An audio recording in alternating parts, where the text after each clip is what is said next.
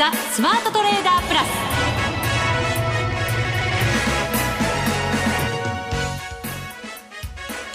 全国のリスナーの皆さんこんにちは。内田まさです。ここからの時間はザ・スマートトレーダープラスをお送りしていきます。この方にご登場いただきましょう。国際テクニカルアナリスト福永博之さんです。こんにちは。よろしくお願いします。よろしくお願いいたします。内田さんお帰りなさい。ただいま。一日だけですけど。はい。先週は突然でしたがお休みをいただきまして大変失礼いたしました。リスナーの皆さんもね内田さん待ってたと思いますよ。いえいえあの一心同体の大里さんが はい私の代わりをはい務めてくださったと聞いておりますので、はい、安心してお任せいたしましたけれども、はい、なんか知らないうちにダービーが始まったそうで。いや知らないうちはないでしょ。内田さん ちゃんと伝えてあるはずですよ。はい。はい、あのその後番組を聞きましてですね。番組聞いて。はい。はい、FX ダービーが始まったことを知りました。リスナーの一人として。またまたすごいな。そして大里さんが意気込みを強く語ってくれてました。私の意気込みを。そうです。ベスト10に入るぞと、ね、そうですよね、はい、入れと言われたらやっぱりそれ用に頑張らないといけませんよね。ですからね。そう。です頑張らないといけません、はい、頑張りましょう。はい。始まってから1週間経ちましたので番組の後半ではその報告も簡単にさせていただこうと思います、はい、リスナーの皆さんの中にはまだ参加してないよという方もいらっしゃると思いますので、うん、ぜひ番組ホームページからエントリーをしていただきたいなと思います。すね、はい、よろしくお願いいたします。はい、いくつかのエントリーの注意点もありますので、そちらもですね、詳しくお読みになりながら、エントリーしていただけると嬉しいです。はい、まだまだ始まったばかりですからね。そうです、そうですね。はい、えー、今回はちょっとこう為替もどちらかというと動いてる方ですからね、これまでに比べますとね、タイミング的にもいい時期だと思いますので。ぜひぜひね、ふるってご参加いただきたいと思いますね。はい、皆さんの、えー、参加をお待ちしています。はい、さて、この番組ですが、個人投資家にもっと近い番組を目指して、個人投資家の皆さんにご登場いただき、その投資手法や相場見通しなどについてもお話を伺っています。今回はですね、2度目のごご出演となります、バカラ村さんにご登場いただきます。はい、ご自身でもセミナーなんかもされていて、大変人気のある方ですので、でねはい、投資手法はもちろんですが、今後、どんなふうに投資していくのか、FX やっていくのかっていうところ見通しもじっくり伺っていこうと思ってますので、はい、はい、ぜひ参考にしていただきたいと思います、ねはい、さあそれでは番組進めていきましょう。この番組を盛り上げていただくのはリスナーの皆様です。プラスになるトレーダーになるために必要なテクニック心構えなどを今日も身につけましょう。最後まで番組にお付き合いください。この番組はマネックス証券の提供でお送りします。スマートトレーダー計画。よーいドンザ・スマートトレーダー計画用意ドン。このコーナーでは足元のマーケットについて福永さんに解説していただきます。はい、日経平均株価今日は74円96銭安15,459円86銭となりました。反落ですね。このところちょっと方向感難しいですね。そうですね。やっぱりあの、先週ね、木曜日まで9連投して、はい、で、その後、まあ、金曜日安くなって、今週は月曜日また反発という流れでしたから、うん、まあ、そう考えますと、意外とやっぱり連投の後っていうので考えると、まあ、加熱感とまでは言わないもののですね、はい、あの、多少はやっぱり利益確定売りが広がりやすい。まあ、特にあの、また月末にね、向けて、明日がもうね、月末でもありますので、まあ、やっぱり、あの、取引参加者の中で、まあ、特段その、買う材料がないとなると、一旦はやっぱり利益を確保したいという動きが出るっていうところにね、まあ、あの、なってきているのかなっていうところだと思いますね。はい。確かに、上がって下がって上がって下がって上がって下がってって、本当に、ね、交互ですもんね。そうなんですよね。まあ、ただね、水準的にはちょっと切り下げ傾向ですのでね、まあ、そう考えますますと、あの、日経平均株価、今ちょうど25日移動平均線の上で、まあ、サポートされている形ではあるんですが、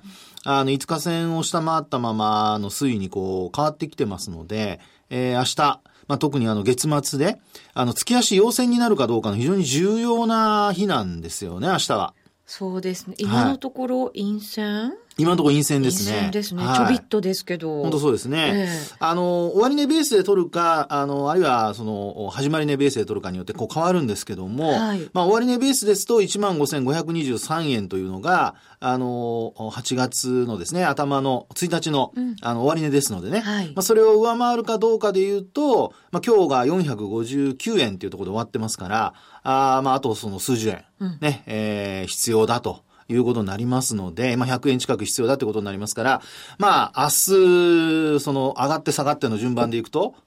上がっての順番ですよね。多分。単純に考える単純に考えるとね。はい、まあでもそううまくはいかないとは思うんですが、はい、まあ、あの、一つそこが、えー、月足で見るとポイントですよね、月末ね。で、もし陽線になると、4ヶ月連続の陽線。そうか。はい。いいじゃないですか。そうなんですよ。うん、あの、そう考えるとですね、意外と、こう、まあ、サイクル的には、4ヶ月連続陽線になって、で、まあ、株価的にもですね、えー、上値追いのこうね、少し、えー、気分が高まってくるっていうことにはなるんですが、はい、まあ、ちょっと反落っていうことになりますと、やはり、あの、利益確定売り材料不足っていうような、まあ、そういう話がこう、まあ、クローズアップされやすくなるので、まあ、そこちょっと要注意っていうところになるかもしれないですね。はい。やっぱりこう、ちょっと方向感難しい中でも、はい、ただ、進行の銘柄の中ではやっぱり活況な銘柄もあったりとか、はい、2部がこのところずっと連投が続いていたりとか、ね、この辺のなんか物色という面から見ると、そんなに悪くない感じはしますよね。はい、そうですね。あのまあ、よくそのマーケットでは言われるのは日替わりメニューって言われますけど、あの、日替わり定食じゃないんですけどね、日替わりメニューってよく言われてですね、毎日こう物色される銘柄が変わるっていうね。はい、ですから、トレード、まあ、デイトレーダーには意外といい相場。でも、あの、上がったり下がったりっていうような状況に考えると、あの、スイングトレーダーにとってはあんまり良くないんですよね。あの、上げてもその分翌日また下げて株価が戻ってくるっていう流れになりますから、はい、まあ、どんな、あの、トレードをするかによって、まあ、あの、個別物色っていうのはいい動きではあるんですけどね、指数が動かないときに。で、それが、まあ、あの、続けて買われるっていう状況になるともっといいんですけど、なかなかその続けて買われないので、まあ、そのあたりはやはり、あの、高値掴みに注意というのがやっぱ株式ではポイントになってくるんではないかと思いますけどね。はい。さて、為替の方ですが、はい、ドル円が久しぶりに本当に大きく動いた感がありました。えー、現在は104円を下回って103円78銭あたりでの推移ということになっておりますが、はい、この辺もまたしっかりしてくれば株の、ね、追い風になることにはなるとは思うんですけれども。はい、そうですね。あのー、まあ、やっぱり104円に乗せてからの動きというのが重たくなってしまったっていうのは一つありますよね。はい、で、あの、このところの、やっぱりポイントでこう考えてみると、あの、まあ、ドルが急上昇して、うん、その後、ピタッと上昇が止まってですね、反落するっていうパターンが、まあ、あの、3月もそうでした。えー、それから7月もね、直近で言うとそうでしたし、うん、7月の末もさ、あの、103円に乗せてから、あの、その後もうピタッと上昇が止まってしまって、うん、もみ合いから今度はまた102円を割るところまで円高に触れたりだとか、うん、8月に入ってですね。はい、で、今回も、まあ、その例に従ってと言ったら何なんですが、104円を抜いてきたんですが、ちょっと下にまあ向かい始めてると。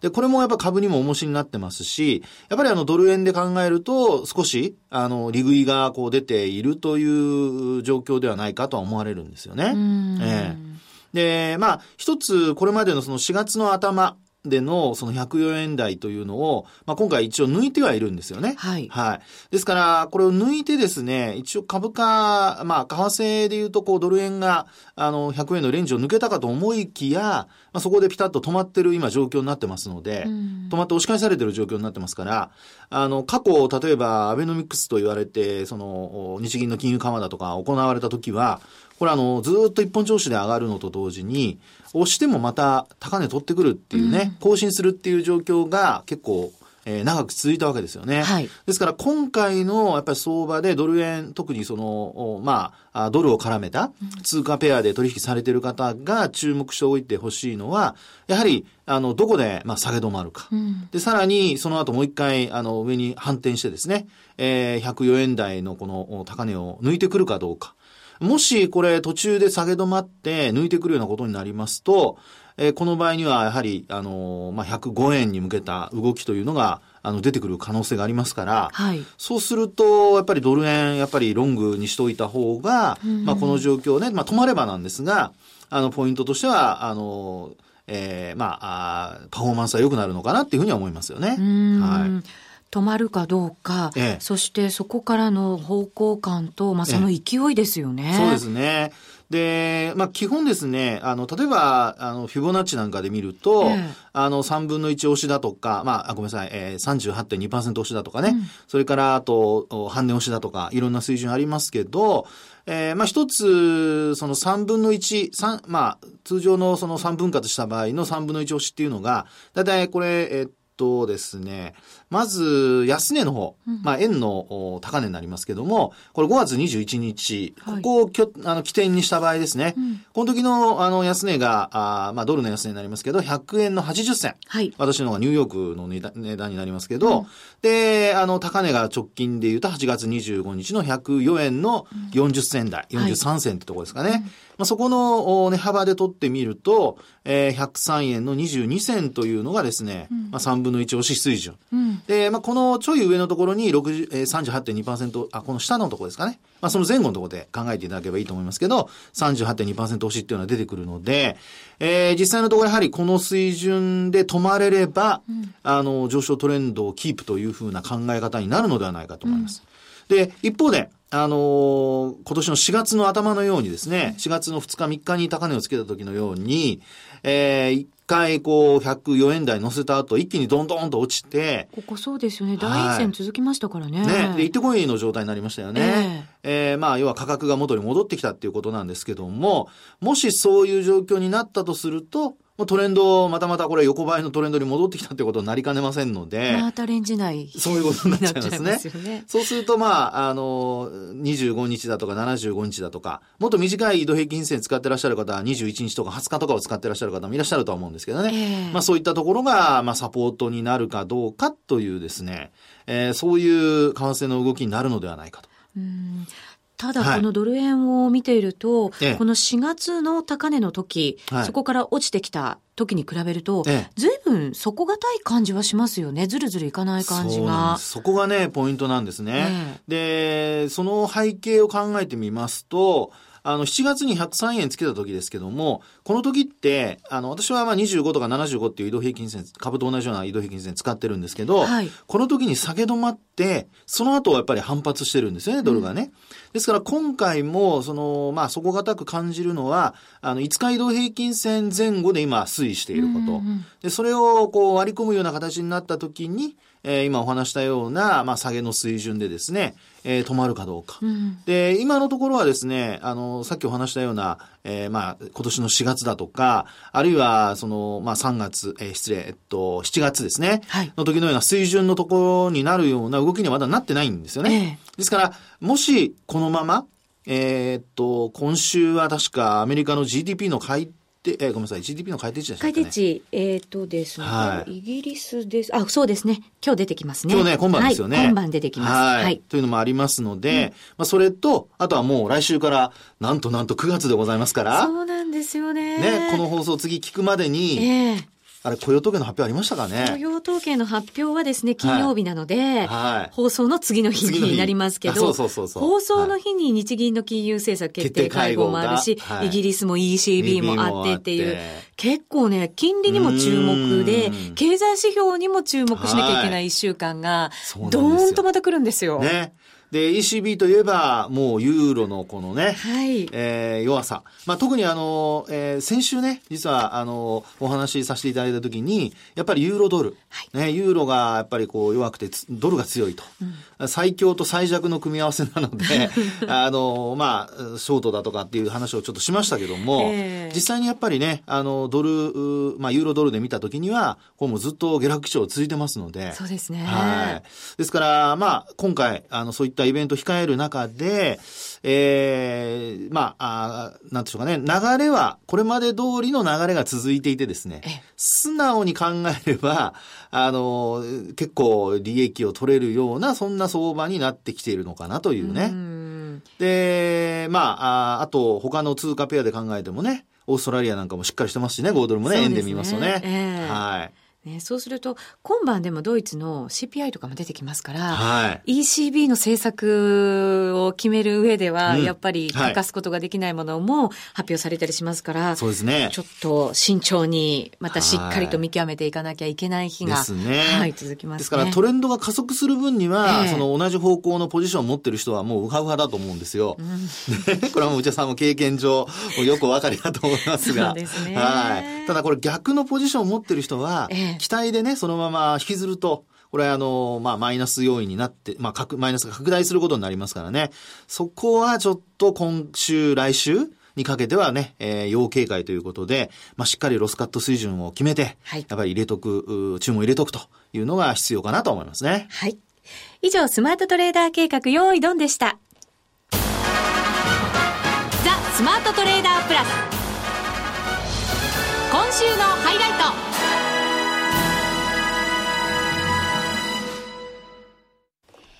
ザ・スマートトレーダープラス今週のハイライトです。えー、さて、番組の冒頭でもお伝えしましたが、この番組、個人投資家にもっと近い番組を目指して、投資家の皆さんにご登場いただき、その投資手法や相場見通しなどについてお話を伺います。前回ですね、11月に出ていただいた、バカラ村さん、2回目の登場ということになります。はい、前回はですね、あの、テクニカルアナリストだということで、テクニカル中心にお話を伺いまして、ローソク足、移動平均線、そしてボリンジャーバンドの3種類を組み合わせながら使ってるよというお話でございましたので、はい、またそのあたりから詳しく伺っていきたいと思います。すねはい、電話がつながりました。バカラ村さん。こんにちは。こんにちは。どうぞよろしくお願いいたします。よろしくお願いします。よろしくお願いします。ちょっと今私の方から簡単にご紹介させていただきましたが、テクニカルアナリストでいらっしゃるということで、前回テクニカル中心にお話を伺いました。はい、使ってらっしゃるのがローソク足、そして21日と200日の移動平均線を2本、ボリンジャーバンドの3種類ということでしたが、現在も同じような取引をしているということでよろしいでしょうか？はい、そうです。あの、基本的にそれがメインとなってて、あと、あの、補足的に、あの、MacD とか、スローストキャスティックスとかは表示してます。はい。あの、もしかしたら前回聞いてないという方もいらっしゃるかもしれませんので、簡単にそれぞれの使い方、ポイントだけ教えていただけますか？ああの、一番メインに考えているのが、移動平均線なんですけども、はいえその移動平均線の、まずあの、価格が上にあるか下にあるかっていうことと、うん移動平均線が傾いているかどうかっていうのをまずメインに考えて、それであのある程度の方向性をつけて、えー、あとボリンジャーバンドに関しては、あの収束している状態、はい、えー、縮まっている状態の時は基本的に何もしない、うん、でえー、そこその後に広がっていく時期があると思うんで、はい、その時にはあの飛び乗ったり、うん、えー、基本的に成り行きで買ったり売ったりっていうことが多いですね。なるほど。しっかりトレンドが出てる時に、えエントリーをしてまた利確もするということそうですね。ありますね。はいえーと、そういう意味では今まであのボラティリティがあんまりない中でドル円なんかが進んできましたけれどもようやく動き出しましたね。はい、やっと動いた感じですね。バカラ村さんの出番ですね。今、ドル円をやられてるというふうに伺ってるんですが。ドル円買ってます、今は。はってますか、やっぱり。で、あとまだ下がればさらに買い増したい感じですね。うん。それはやっぱり、じゃあまだまだドル円は上に行くというふうに考えているということでしょうか？僕はあのまだ上だと考えてるんで、うん、103円の50切ったあたりからさらに買いたいと思ってます。うん今103円の後半、まあ、70銭の半ばぐらいですけれども103円50銭を下抜けたらおしめ買いの後期だと。そうです、はい、そう考えてます。うん、そのあたりをポイントに考えている方、結構多いようですね。そうですね、あとあの先ほどあの福永さんが、えー、フィボナッチで、えー、出された103円の20あたりも、そこら辺が買い水準って考えてる人多いみたいですね。うん多くの方がそう考えてると結構 動き出しそうですよねその辺まで来たら。そうですね。やっぱり割り込むとこうピクピク下髭をつけて戻すというようなね、そんな状況になるかもしれないですね。ここは私たち個人投資家にとってもちゃんと見ておかなきゃいけない大きなポイントのようですね。すね。はい。えっ、ー、と、若村さん、ドル円はここからどんなふうに上がっていくというふうにイメージされてるんですか？あのー急激に上がるっていうよりは、ジグザグに緩やかに上がっていくイメージ持ってるんですね。はい。あの、すでにあの、ドル円買ってる人が多いので、あの今回の100円台の時みたいに上がれば利食いが出てくるっていうイメージがあるんで、うん、ただ下がれば、えー、買ってくるっていうことで、えー、同じように、えー、下がれば買って上がれば利食ってっていうジグザグしたゆっくりした上昇かなっていうイメージですね。じわじわこう上昇していくとあのアメリカなんか利上げ観測なんかも出てきてでも日本はまだまだ緩和方向で結構方向感しっかり出そうな感じもするんですけれどじわじわなんですね。もうすでにあの買いポジションが溜まってるイメージがあるんで、えええー、もしあのそれがなければ一気に上がるんだろうなとは思い思うんですけども、うん、まああのじわじわかなっていう僕はそういうイメージ。ですね。買いポジションが溜まってるからそういうのをこう利食いもこなしながらじわじわこう上がっていく感じなんですね。はい。うんえっ、ー、とその米ドル円というのはやっぱり利上げ観測がありますから他の通貨に対してもやっぱり高くなる方向で考えておいていいんでしょうか？そうですねあのユーロドルとかでもまだやっぱり長期的には下だと思いますね。うんユーロはえーと、来週ですよね ECB の金利発表がありますのでそこにも大きな注目が集まってますよね。はいあの注目されててつい最近まであの結構、えー、追加緩和があるっていう見解もあったんですけども、えー、僕は追加緩和出ないんじゃないかなって思ってるんですね。ECB は動かないかもしれないと。はいうん、でなれば、はい、えー、まだしばらくちょっと調整続くんじゃないかなっていう。うんただこうウクライナ情勢もあったりドイツのこう経済指標なんかも結構悪いものが続いたりしてますので ECB 動かないとヨーロッパきつくないですか？そうですね。ただまだそんなすぐに動くイメージが持ってないんで、うん、あのその代わり上がればやあの長期的には下がるんで、えええー、上がったところで売りかなっていうイメージは持ってますね。なるほど。そこもじゃあタイミング測りながらですね。はい。はい。あの前回お話を伺った時に5ドルに注目されてるということだったんですが、はい。はい。今は5ドルもまあ米ドルと同じぐらいまでとは言わなくても強い感じになってきてますよね。そうですね。最近強いですね。うん。このあたりはいかがですか？5ドルあの対ドルに関してはさほど強くなりつならないとは思うんですけども、ええ、そのアメリカが利上げ方向なんで、うん、ただ、OG 円、えーと、5ドル円に関しては、うん、えー、円安期待があるんで、まだ上がるんじゃないかなっていうイメージがあります。あなるほど、なるほど、えー、対円ではちょっと考えやすいかもしれないですね。はい。はい。わかりました。そうすると、じゃあ、ドル円を押し目買い狙いで、うん、えー、利食いもしっかりしながら、えー、ここからは攻めていかれるということですね。そうです。あの、メインがドル円の買いです、僕は。はい。はい。わかりました。ありがとうございました。ありがとうございました。えー、今日はテクニカルアナリストでいらっしゃいます。また個人投資家でもいらっしゃいます。バカラ村さんにお話を伺いました。はい、ドル円まだまだ。うん。はい。ね、買いで攻められるということですね。で、やっぱり、あの、下げてくると、あの、買いたい人たちが、まあ、いるっていうのがね、やっぱりあの、強さの秘密っていうかね、あれ、あの背景でしょうね、やっぱりね。そうですね。ここまでやっぱりレンジ相場長く続きましたから、はい、動き出した時の相場もやっぱり大きくなるんじゃないんですか？ね。ですから、やっぱりあの、反動で、まあ、ここまでずっとこう、横ばいといいますかね、レンジ相場は長引いてますけども、ええ、またトレンドが出始めたら、まあ、そこにあの乗っかるっていう流れになるとは思うんですけどもね。ただ、やはりあの、そこにこう、バックボーンがね、しっかりあの出来上がらないと、うん、要するにアメリカの景気が良くなって、それこそ本当に、えー、利上げがね、えー、早まるだとか、で、実際にまあ利上げされるとか、うん、まあ、あの、そういうふうになってくると、それこそもう長期のドル高、で、まあ、ドルに投資してる人はみんなこうハッピーになるっていうね、まあ、そんな状況ができつつあるというか、できるということになるんじゃないですかね。はい。ここまでは、ザ・スマートトレーダープラス今週のハイライトでした。初心者から上級者まで。FX なら、マネックス証券の FX プラス。現在、FX のサービスを提供している会社は世の中にたくさんあります。そんな中、マネックス証券の FX 口座数が増加しています。マネックス証券の FX プラスには選ばれる理由があります。最低取引単位は1000通貨単位だから、少額でもお取引が可能です。リスクが心配な初心者の方でも始めやすい。また、米ドル円やユーロ円などの主要通貨から、高金利通貨の5ドル円や南アフリカランドまで豊富な13種類の通貨ペアを取り扱っています。さらに直感的で使いやすい取引ツールをご用意。スマホでもパソコンでも時間や場所を問わず手軽にお取引できます。もちろん、為替取引に役立つ投資情報も積極的に提供中。現在、講座開設キャンペーンを実施中。講座開設のお申し込みは、パソコンやスマートフォンから、マネックス証券で検索。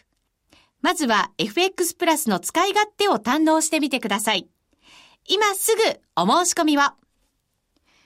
当社の講座開設、維持費は無料です。講座開設に際しては審査があります。FX は予託した証拠金額より多額の取引を行うことができるレバレッジ取引であり、取引対象である通貨の価格や金利の変動により、予託した証拠金額を上回る損失が生じる恐れがあります。お取引の前には必ず、契約締結前交付書面の内容を十分お読みになり、リスク、手数料などをご確認ください。マネックス証券株式会社、金融商品取引業者、関東財務局長金賞第165号。みんなで参加、今週のミッション。さて、ここからは第19回 FX ダービーがスタートしておりますので、この1週間のトレード報告していきます。まずは、花子ちゃんからも結果が届きました。はい好調ですよ。はい。先週の番組で、はい、えー、言った通りにですね、ええ、ユーロドルの売りから入りましたね。ちょうどね。ええー、あのーえっ、と、まあ、2回に分けてね、ショートしてるんですけども、はい、50万通貨ずつ。はい。で、まあ、あショートして、えー、しっかりとこう、ポジション積み上げて、うん、最後買い戻すというね。はい。ですから、まあ、本当に、花ちゃんがやっと素直になってやってくれたんで。素直ってないんですけど。素晴らしいですね。ね、本当にやってくれたなって感じですよね。はい、22日、はい、21日にそれぞれ売りま、売りをして、はい、で、決済は26日の11時31分と、うん、いうことでございますので、ね、本当にいいところで売っていいところで、そうそうそう、ね、買い戻してという、はい。ですから、本当ね、トレード的には回数少ないんですけど、うん、あの、ロットをね、ちゃんとまとめて、うまいところでポジション組めれば、まあ、こんなふうにこう、えー、利益を上げられるという、いい見本になったんじゃないですかね。本当そうですね。はい、慎重派の花子ちゃんが、また大胆にも、うん、はい、しっかりとしたトレードをやってくれたなという感じがい。たします。はい、さあ、私の方も報告させていただきましょう。はい、あの、ユーロドルを花子ちゃんがチャレンジするのを聞いていましたので、はい、別なので行きたいなと、はい、思って、あの、いろんな通貨見てたんですけれど、ええ、5ドルが強いのもなんとなく、ね、あの、はい、わかりましたので、はい、5ドルドルでやるとやっぱりちょっとこう、なかなか効率があまり良くないので、ドル円も上に行っていましたから、はい、円が弱いっていうのは分かってましたので、ええ、ドル円で私はですね、チャレンジしてみました。なかなかいいとこ見てますね。頑張りましたよ。はい。10位内に入れという大里さんからの意気込みがありましたのでね。はい、はい。なので、えっ、えー、とですね、先週の、えっ、ー、と、そうですね。えっ、ー、と、これ何日かな？ごめんなさい。ちょっと手元に資料が見づらいんですけれど、2回私もですね、はい、買いました。はい。はい。1回がですね、96円の69銭のところで買いまして、で、その後もう1回戻ってきたところで、えー、同じ水準ですね。はい、で、もう1回買い増しをしました。私も花子ちゃんと同じような感じで。逆に買いの方でね。えー、そうです。買いなんですけれど、あのー、50万通貨ずつ。はい。ましたね。はい。えー、買い増しをしまして、はい、それでですね、一旦こうぐーっと97円の二十銭ぐらいまで勢いよくいったんですけれども、はい、そこで利確ができず、はい。で、一旦押したところで、えー、売ったという、はい、はい、利益は30万円ぐらいで終わっています。いいじゃないですか。二人とも、出だし好調、ね。はい。さあ、この番組、マネックス証券の提供でお送りいたしました。また来週もお耳にかかります。